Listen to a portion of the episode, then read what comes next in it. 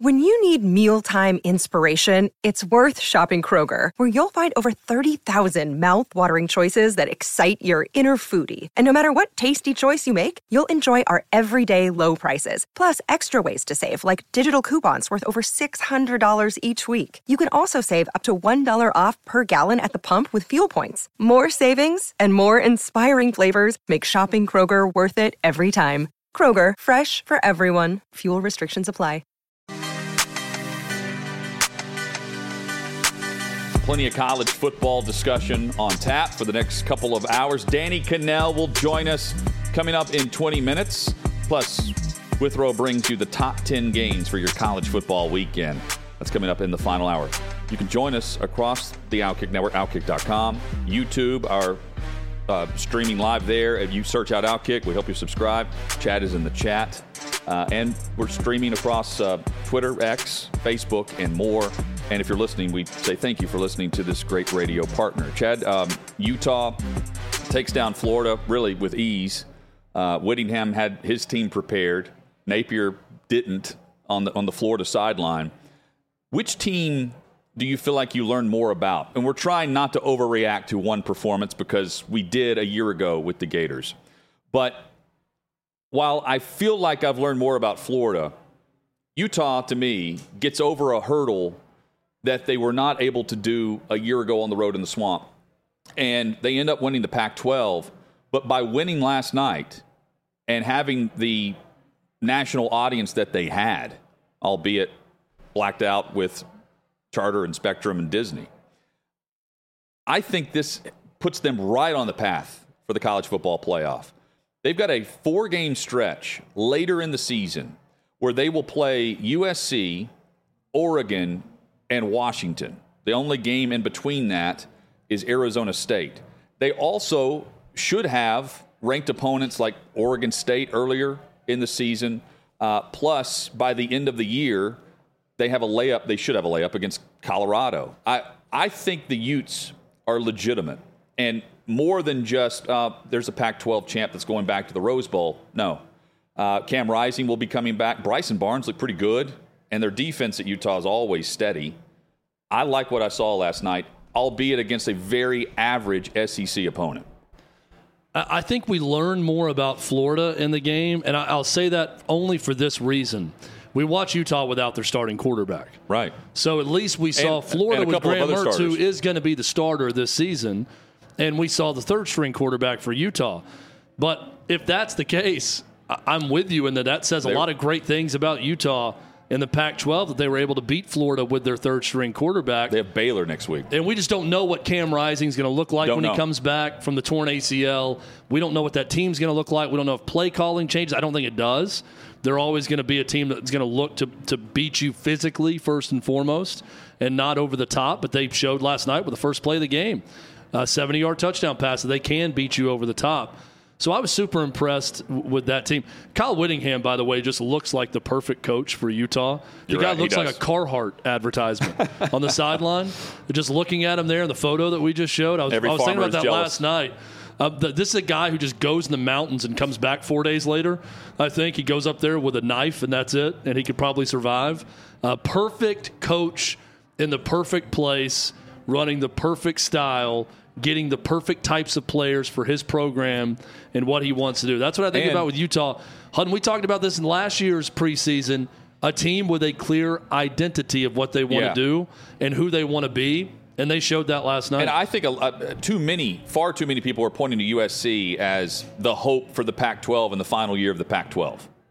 And I'm I'm looking at the back-to-back champs in Utah to be that team, and they don't have to turn their head and look over their shoulder and be like, yeah, week one. You know, Oregon would have to do that too against Georgia, but Utah lost to a very average Florida team a year ago, and at least in this case, there was no doubt who the better team was on the field. Meanwhile, last night as well, Nebraska, they lose on a walk-off field goal, 47 yards against Minnesota, 13-10 the final. And Chad, it is yet again same song, different verse for Huskers fans. Nebraska needs an exorcism. They need a seance. They need something to happen. They need to burn some incense in the training facility. Something drastic has to take take shape there because this is a program that we talked about the identity of Utah and what they are.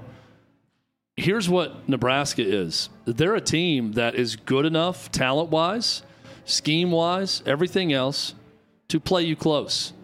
And they're also a team that when they play hard enough and play well enough to play you close, they're going to find a way to lose it in the end. And last night is the perfect example of that. They were the better team. They dominated that second half. Coming out of the locker room, they were the far better team. They're milking the clock, up seven. They're entering Minnesota territory, and you got a running back who doesn't protect the football, and it gets stripped from behind. Minnesota takes over, scores. Then they're moving the ball again with Jeff Sims, and you've got an ill-advised pass that leads to an interception that then leads to the game-winning field goal with no time left for Minnesota. This is a team and a not just a team, a program that loses. Matt Rhule, and when I say that name, people that are familiar with the NFL will say, "Well, maybe it's the Matt Rhule from Carolina." I don't think so. Matt Rhule's a winner in college football, and first and foremost, before he's a winner, he is a program changer he's got a lot of changing to do psychologically with that Nebraska program because those players are conditioned to lose when the game gets tough. They get nervous, they get scared, and they lose ball games that are right there in the grasp.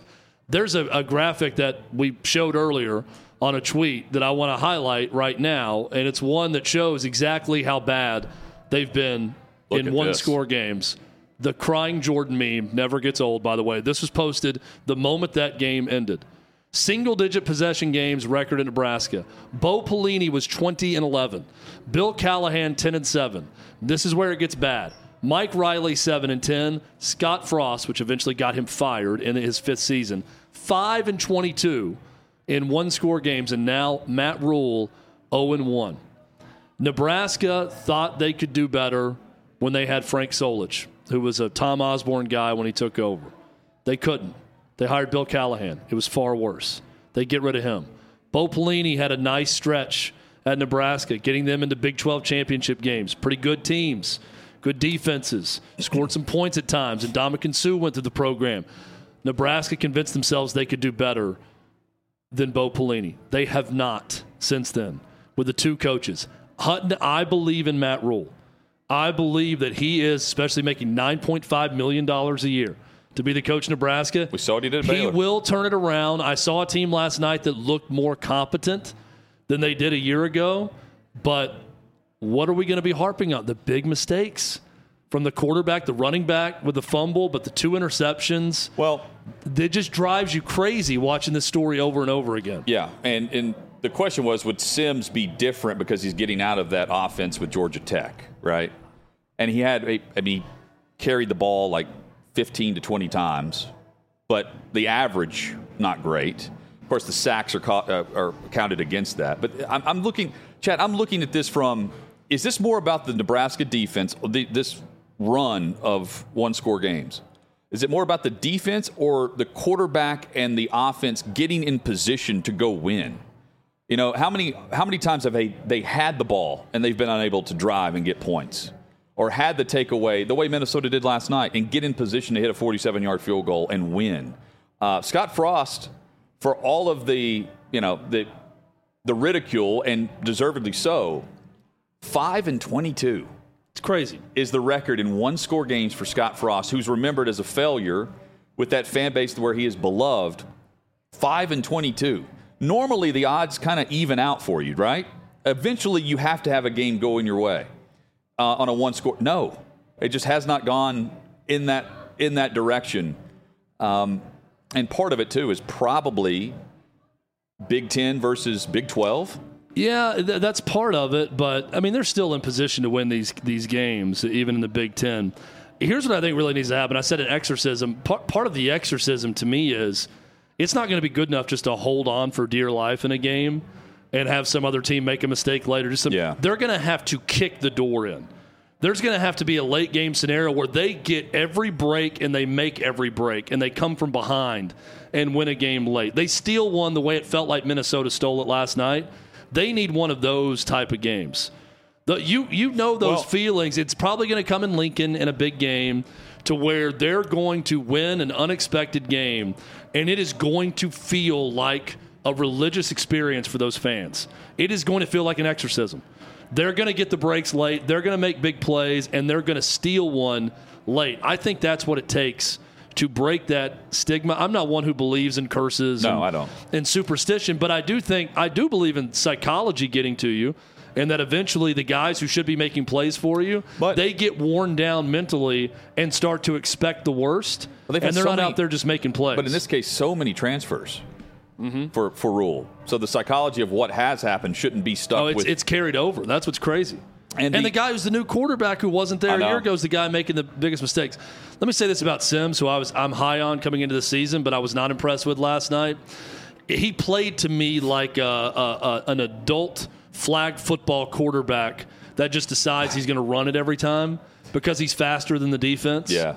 I, I don't think there was a lot of thought given on the read option.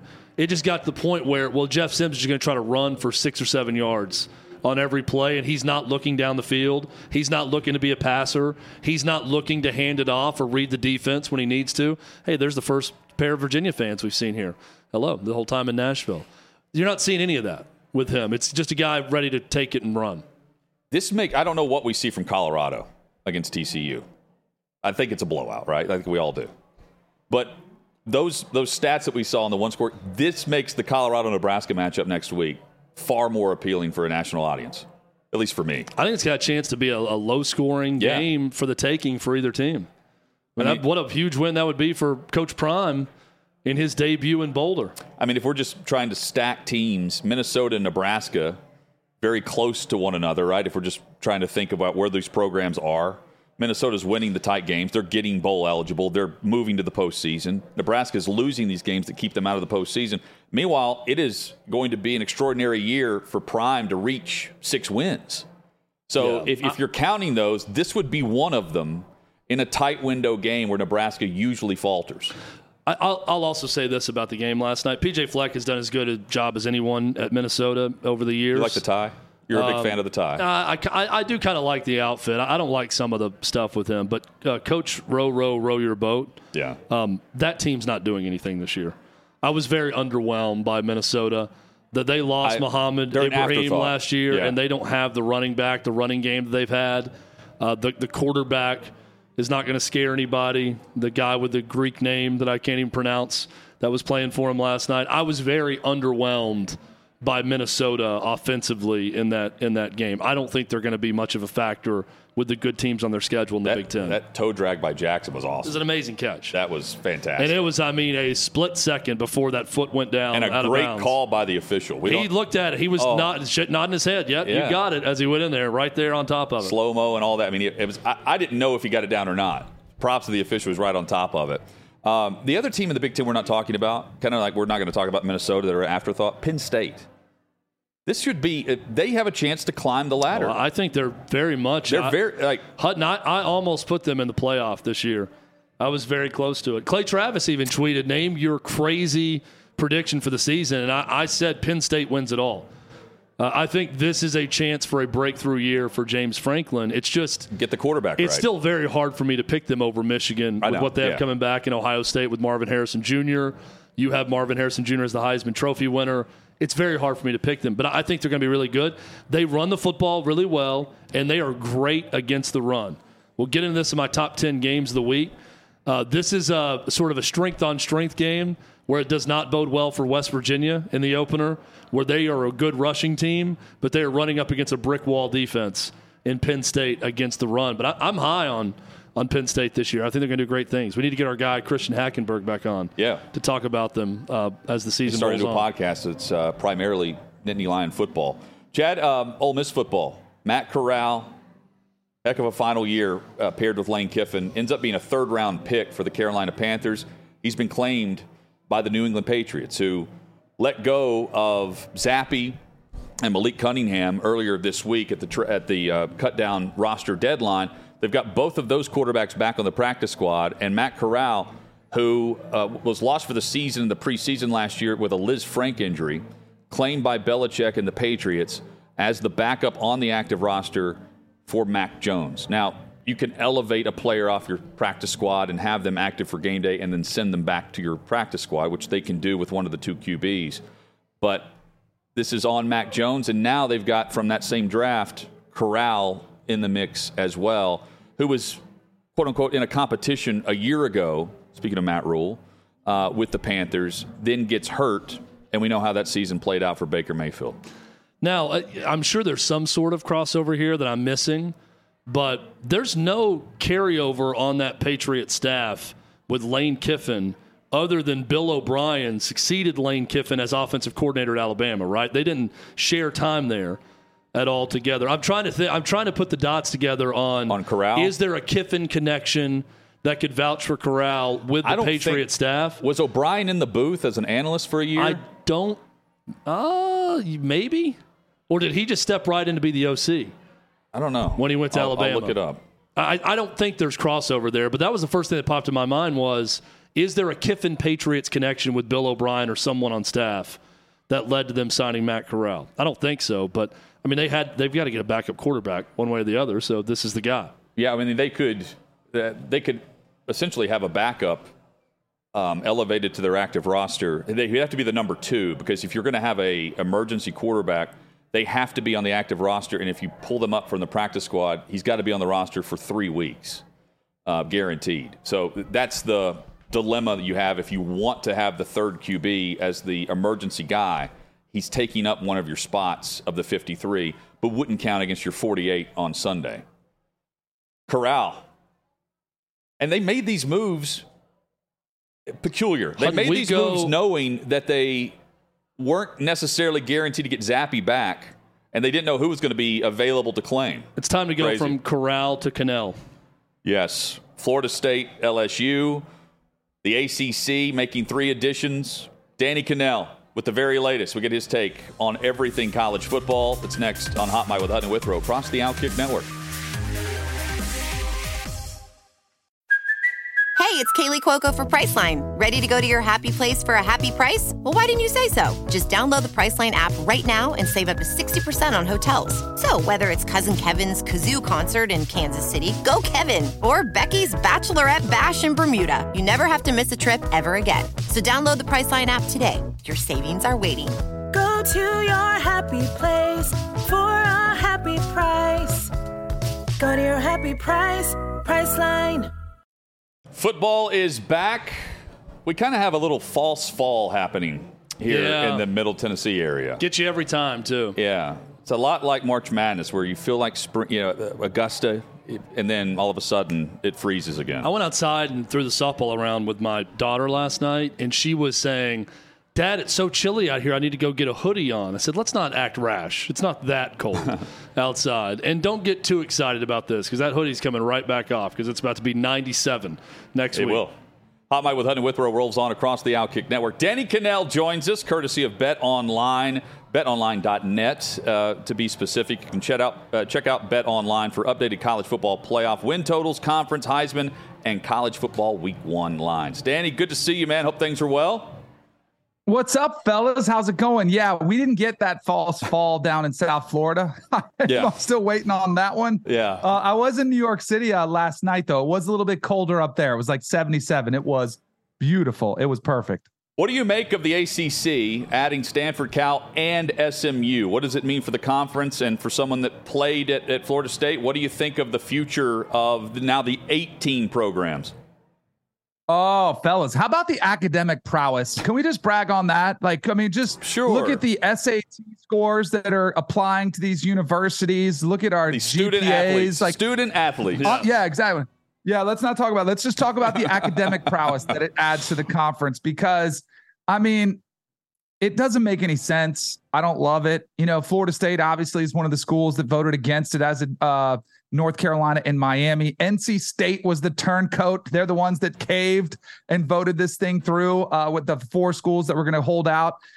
I get it though. I mean, I, I, I got to give you know some credit to the ACC and the commissioner Jim Phillips because he's got to do something. Like this is the best of bad options. I mean, you're trying to survive in this rapidly shifting landscape Notre Dame is clearly the best option, but they're just, it's not a reality right now. Um, you know, where you're going to go after Oregon State and Washington State. That didn't make a lot of sense. UConn. So you're able to get these three teams, which it gives you some West Coast windows, which is going to be a nightmare to travel. Not so much for football and basketball, but for the non revenue sports. And some of them, they'll figure that out. They'll make one West Coast trip. Uh, SMU, I actually think, is probably the best value here because SMU is like, we'll come. We don't even have to take any money. We just want to be. We just want to play with the big boys.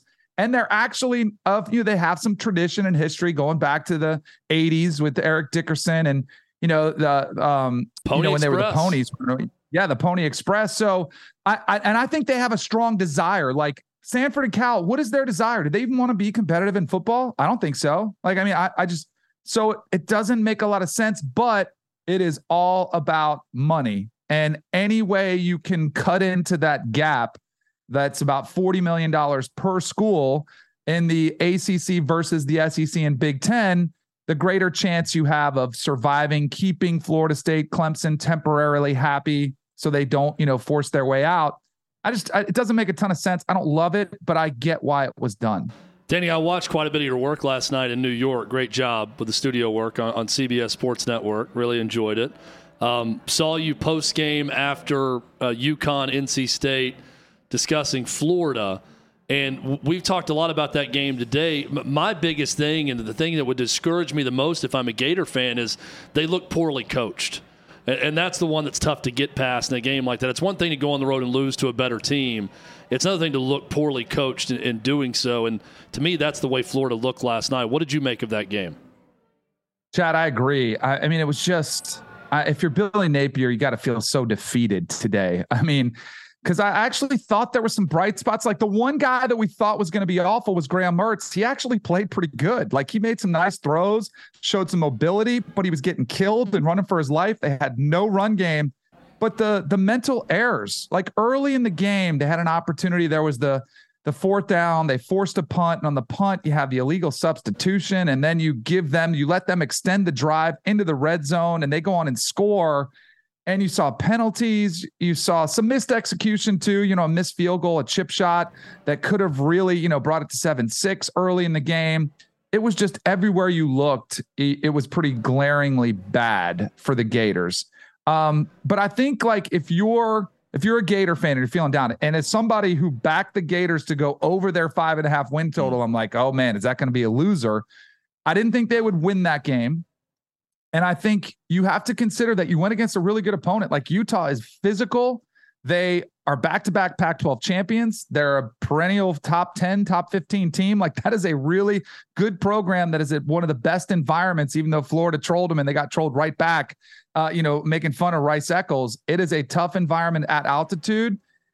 And is like if you could take away I, and i got to give a ton of credit to utah because i love the game plan from andy ludwig their offensive coordinator taking the shot early because i thought i'm sure you guys thought every analyst that's watched football had to have the mindset well no cam rising they're going to try to run the football.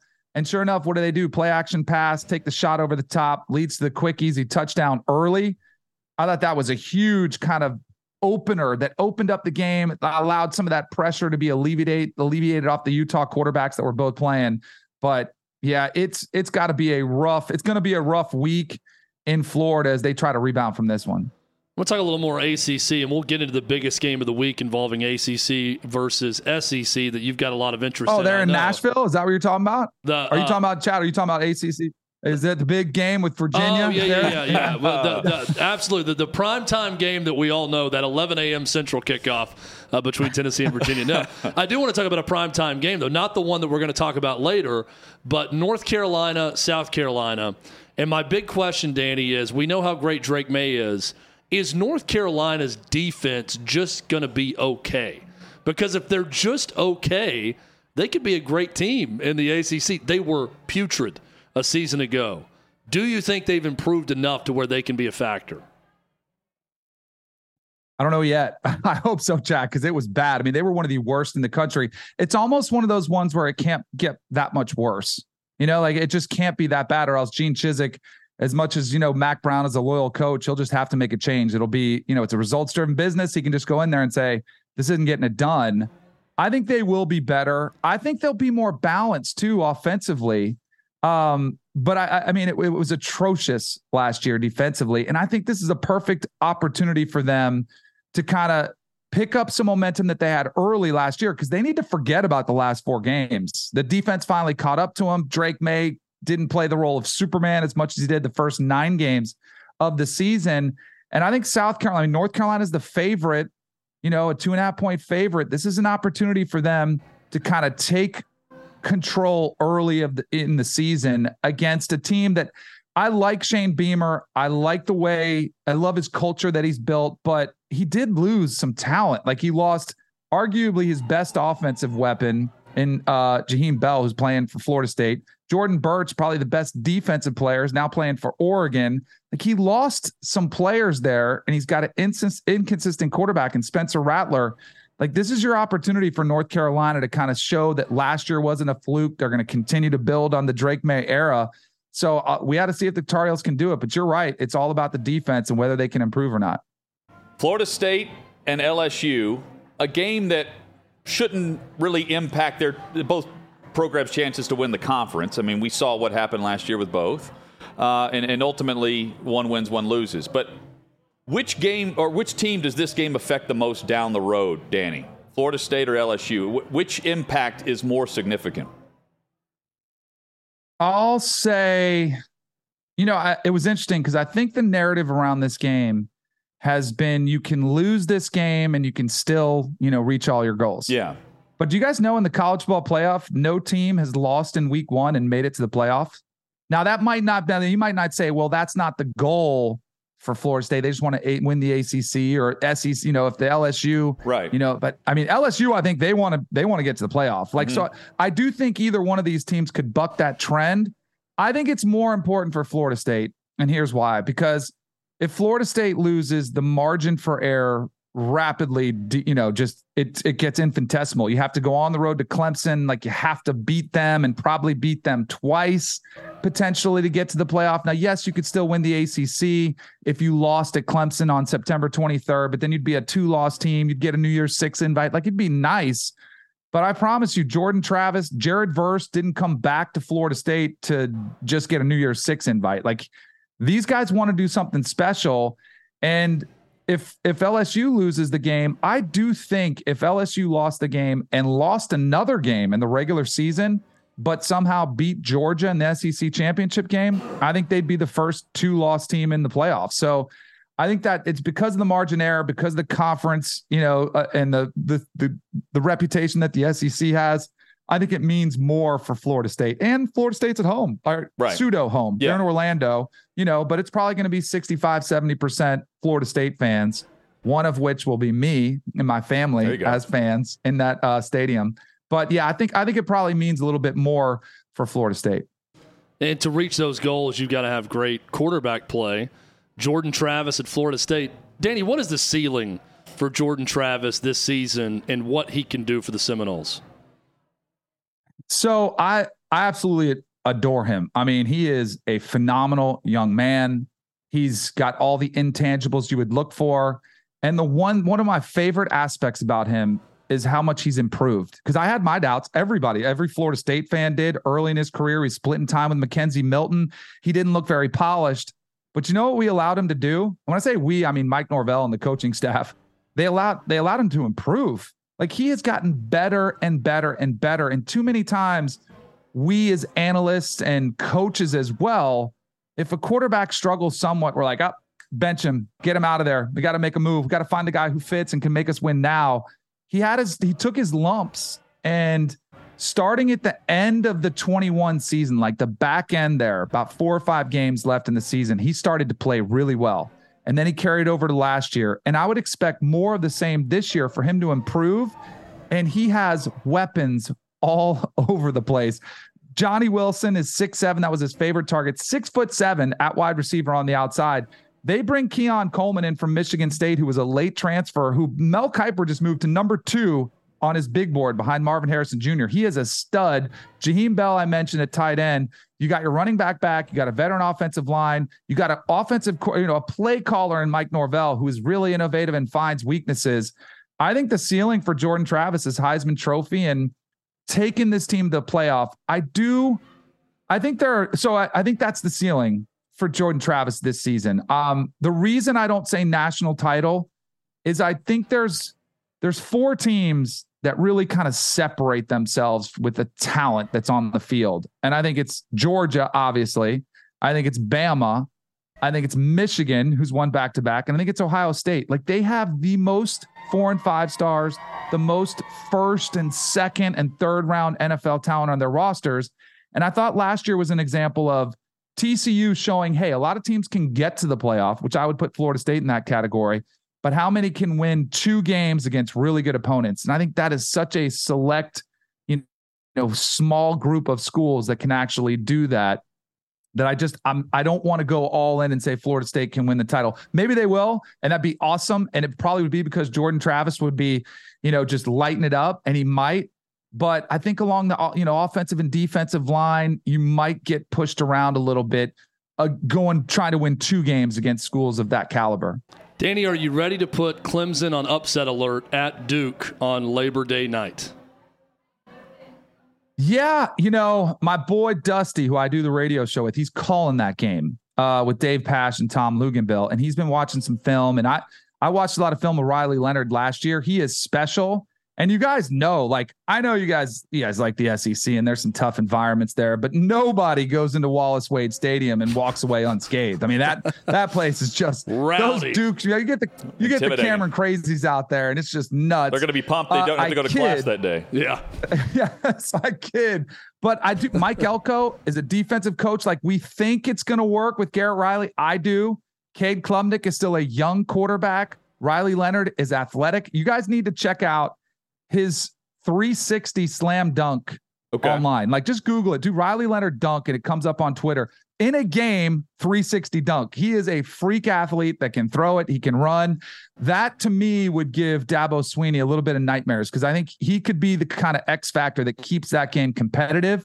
And then if it's a, a fourth quarter game, and you know, you got a young quarterback in Cade Klubnik, you're supposed to win. I like Duke with the points as the home dog outright upset, I'd be surprised, but I wouldn't be shocked.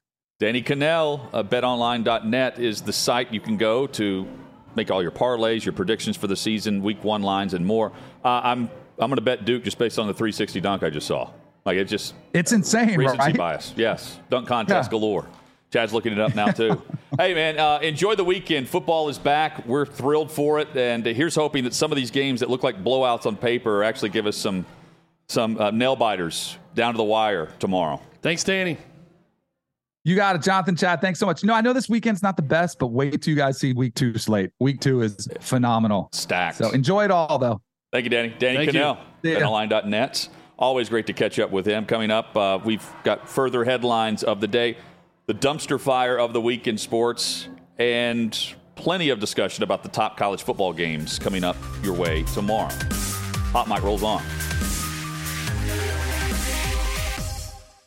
With threats to our nation waiting around every corner, adaptability is more important than ever. When conditions change without notice, quick strategic thinking is crucial. And with obstacles consistently impending, determination is essential in overcoming them. It's this willingness, decisiveness, and resilience that sets Marines apart. With our fighting spirit, we don't just fight battles, we win them. Marines are the constant our nation counts on to fight the unknown. And through adaptable problem solving, we do just that. Learn more at marines.com.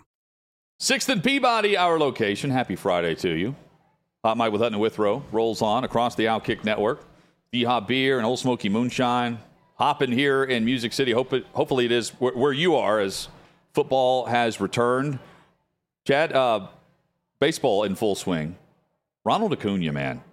He has started the 60 30 club. 60 stolen bases, 30 homers. They accomplished that uh, yesterday, and he did so in a game uh, after a morning where he was married. Yeah. Not a bad day for Acuna. No, I or was, the uh, Atlanta Braves. Yeah, it was, it was, funny. Brian Snitker was asked afterward, and he said, "I, I don't know what's going on. I, am glad I don't know half the stuff that goes on with the team." Because they went out Whatever somewhere he's doing, around, yeah, around L.A. and he had a, a wedding service Um, I know he's got two young children uh, with this woman that he married yesterday. So congrats to Ronald Acuna and his and his new bride, and congrats to Ronald Acuna on making history. I went to bed last night. This game was seven to one Braves, and I said to myself, the the uh, Dodgers had Jason Heyward on second, and I think maybe Freddie Freeman on first had just walked with no outs in the fifth or sixth. And I said, this will be a one run game or very close by the end because the Dodgers will score some runs. Braves won eight to seven when I woke up and saw it. Well- this is a powerhouse series in the regular season, a four game series everyone wants to watch because right now these are clearly the two best teams in the National League. with the two best players, Yep. Mookie Betts and Three. Acuna. When you count Yeah, Freddie Freeman, Freddie who's Freeman. also in the MVP race. Betts and Acuna last night combined for three homers and eight RBI. And, and they're apparently neck and neck in the NL MVP uh, chase. I don't know how you set this record and you become the first 60 30 player and you don't win MVP Well, it's also with the consistency there. It's Is he being knocked because of the new rules in stolen bases? maybe I I think he's going to win it. Not first knocked, off. but, you know. I think he's going to win it. But um, the fact that he's not a runaway, yeah, I, I see what you're saying. It, it's not September when this happened. That's the crazy thing. I mean, Yeah, as it happened, he said point. he has made history, and it is August We have a month. at this point. I mean, it is not. We're not yet into September. A whole month left in the season is just crazy. I was trying to look up another uh, just insane stat on Braves home run hitting. I think the number is five out of eleven. Five of the top eleven home run hitters, or maybe Are playing? uh, are are Are in this? Braves in the National League. Oh, I thought you meant in They the, have like five of the top 10 or seven of the top 12 or something in home runs in the National League. which is the remarkable team. considering their lineup. Like It's, it's crazy. three years ago, you wouldn't have predicted this. No. The power. And that's with Freeman, by the way. Acuna is, I mean, he's an all timer. He What's is his the, contract? He is a five tool guy. contract like? That's incredible. At any point, do these guys just look at their deal and be like, "Hey, we it's time to renegotiate based on production"? You I, think- I think they'll probably do something. they're such a tight knit clubhouse. You know? Yeah. Well, you know they have the. the it's like uh, it's kind of like heat culture in Miami. Yeah.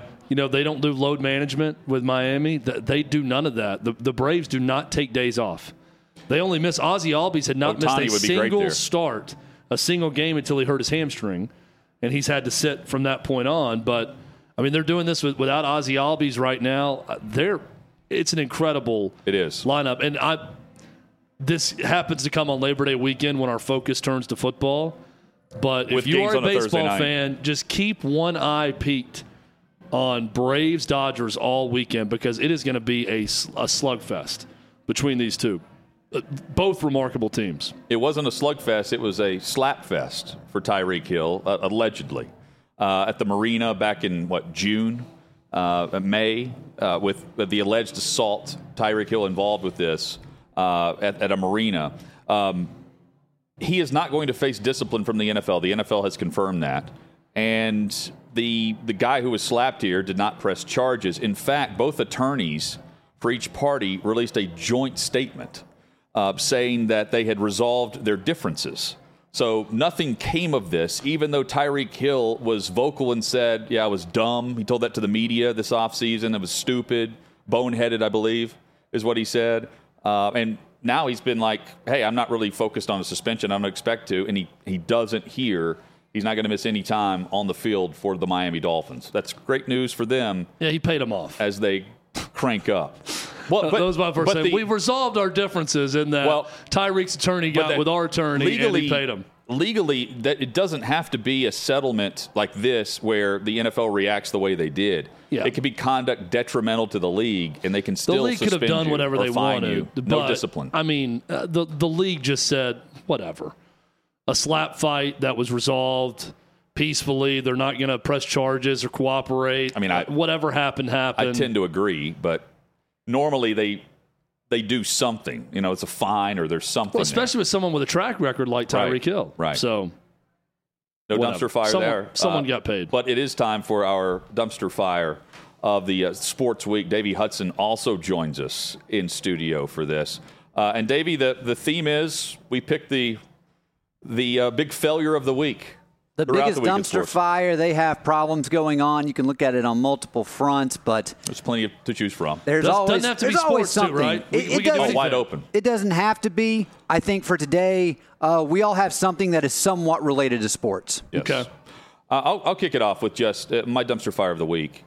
Uh, the the holdouts with DirecTV and Nexstar, and you also have going on right now uh, Disney with Charter and Spectrum, which Florida fans and uh, college football fans found out the hard way. Right as the game was supposed to kick off, they cut away, and My you have nothing but a message happened right here. The, the Withrows couldn't uh, watch this game last night. Pathetic. Uh, in Florida, you can't stream it on an app. You couldn't get on your phone and watch this. Uh, it's posturing. It's a maneuver that was, I mean, smart by Disney, I guess. Uh, whenever they choose to pull the plug on the game last night with Utah and Florida. Um, but isn't it interesting that they choose to do it when football is being played? Preseason games in local markets for Nexstar, which here happens to be ABC, you can't watch the preseason matchup in the NFL.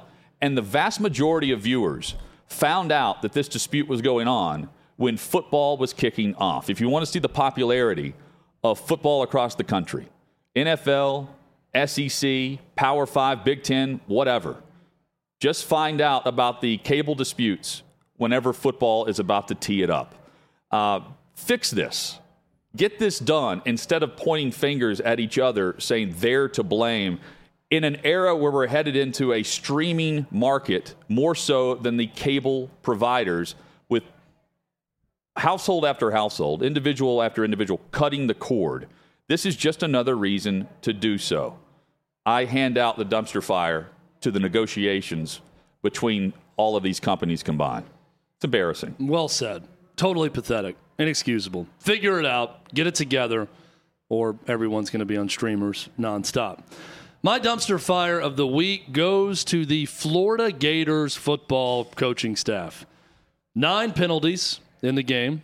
Had two dudes on the field with the number three on, on special teams. Uh, one might ask themselves, how does a highly paid collegiate Southeastern Conference football staff allow something like that to happen that later goes on to lead to an 80 yard touchdown drive because the five yard penalty that led to an automatic first down after the pickup? Well, how that happens is instead of having a special teams coordinator to blame, you have something called a game changer coordinator who is Chris Couch, who was in charge of special teams at uh, the previous stop of Billy Napier. Look, hire a special teams coordinator, get it together. Billy Napier's got talent on this Florida roster. I thought Graham Mertz was, was fine in this game. Not great, but he was fine. He played well enough if he had some help to maybe go there and win the game. You were not good enough, Billy Napier. That's the issue with this game. My dumpster fire of the week, and I think Gator fans will agree with me on this. That Florida Gators coaching staff, led by Billy Napier, better figure it out, or this dumpster fire of the week will be an inferno that will completely burn them up for the entire year. So hmm. figure it out now, or this thing's going to be ugly quickly. Guys, I will first. I'd like to add on a couple of things. First, a PSA. So, as it relates to Hutton talking about the negotiations between Charter, uh, which is Spectrum, and then Disney, I, I was impacted by this. you had granted, this issue too, right? Yes, granted, I am still uh, mooching off my parents when it comes to their cable uh, You're still subscription. affected, Davey. But uh, what, what makes it even worse, and I I just want y'all to know this, like ABC's included in this. Even if you don't have, or let's say, even if you have Spectrum and you are signed up through ESPN Plus through Verizon or some other company, it's still linked into the back end of the ESPN app. So it doesn't matter if you have ESPN Plus and you're still paying for Spectrum. You're not going to be able to watch anything until they get this settled. Uh, but tons of games this weekend. We'll see how that continues to go off of uh, the. The main thing that set that up, though, is everybody getting upset about Florida, which you mentioned, Chad. I agree with you. Uh, if if I am the Gators and I'm a fan, I, I'm at the point. Um, I'm already calling for it. Oh, you got something? Well, just think about it from this perspective. Chad, if this were Tennessee, Florida, right? And you have the graphic that popped up on your screen. Davey, uh, you could voice your complaint here as well. What do you do at that point? You're set for kickoff. You've probably you had a pregame. You may have friends over. And then right at kickoff, you have that a- announcement after pregame has been aired and you've seen the field and everything's going on. I, I was calling other people to see if they would let me use their like YouTube TV login so I could watch the game. And did- I mean, some go? people aren't going to have that. I, I, I was able to get in, but the person, um, I love them dearly, but trying to just communicate, getting them to use the activation code Yeah. was a nightmare in and of itself. if you if you don't make this thing as easy as possible, exactly what Davey's talking about Yeah. right now, you are just encouraging people to rip off your business. They're just going to go to friends that have a login for whatever. They're trying, yeah. Because if, if you don't give me convenience, if I'm just going to blindly give you 15 bucks a month or whatever it is for a streaming service and it doesn't work for me, I- I'm stealing from you. Yeah. Davey's going to steal from you as he did last night with a friend subscription. Like that's what you're encouraging us to do if we're going to force us to watch a game not through what we're paying you to see, but through other means. Then forever now we're going to steal from you. I'm not one to stand up for cable companies because I know they've screwed people over ad nauseum in the past, but this is on Disney. I mean, Disney was the one who ultimately made this call, but I, we'll see how it ha- how well, it they're unfolds this doing it weekend. because they're saying it's on them. Yeah. So we had to do Well, this to get their attention. Every, everything looks as though this is Charter slash Spectrum's fault, but yeah, they're the ones that are going to get the calls. yeah.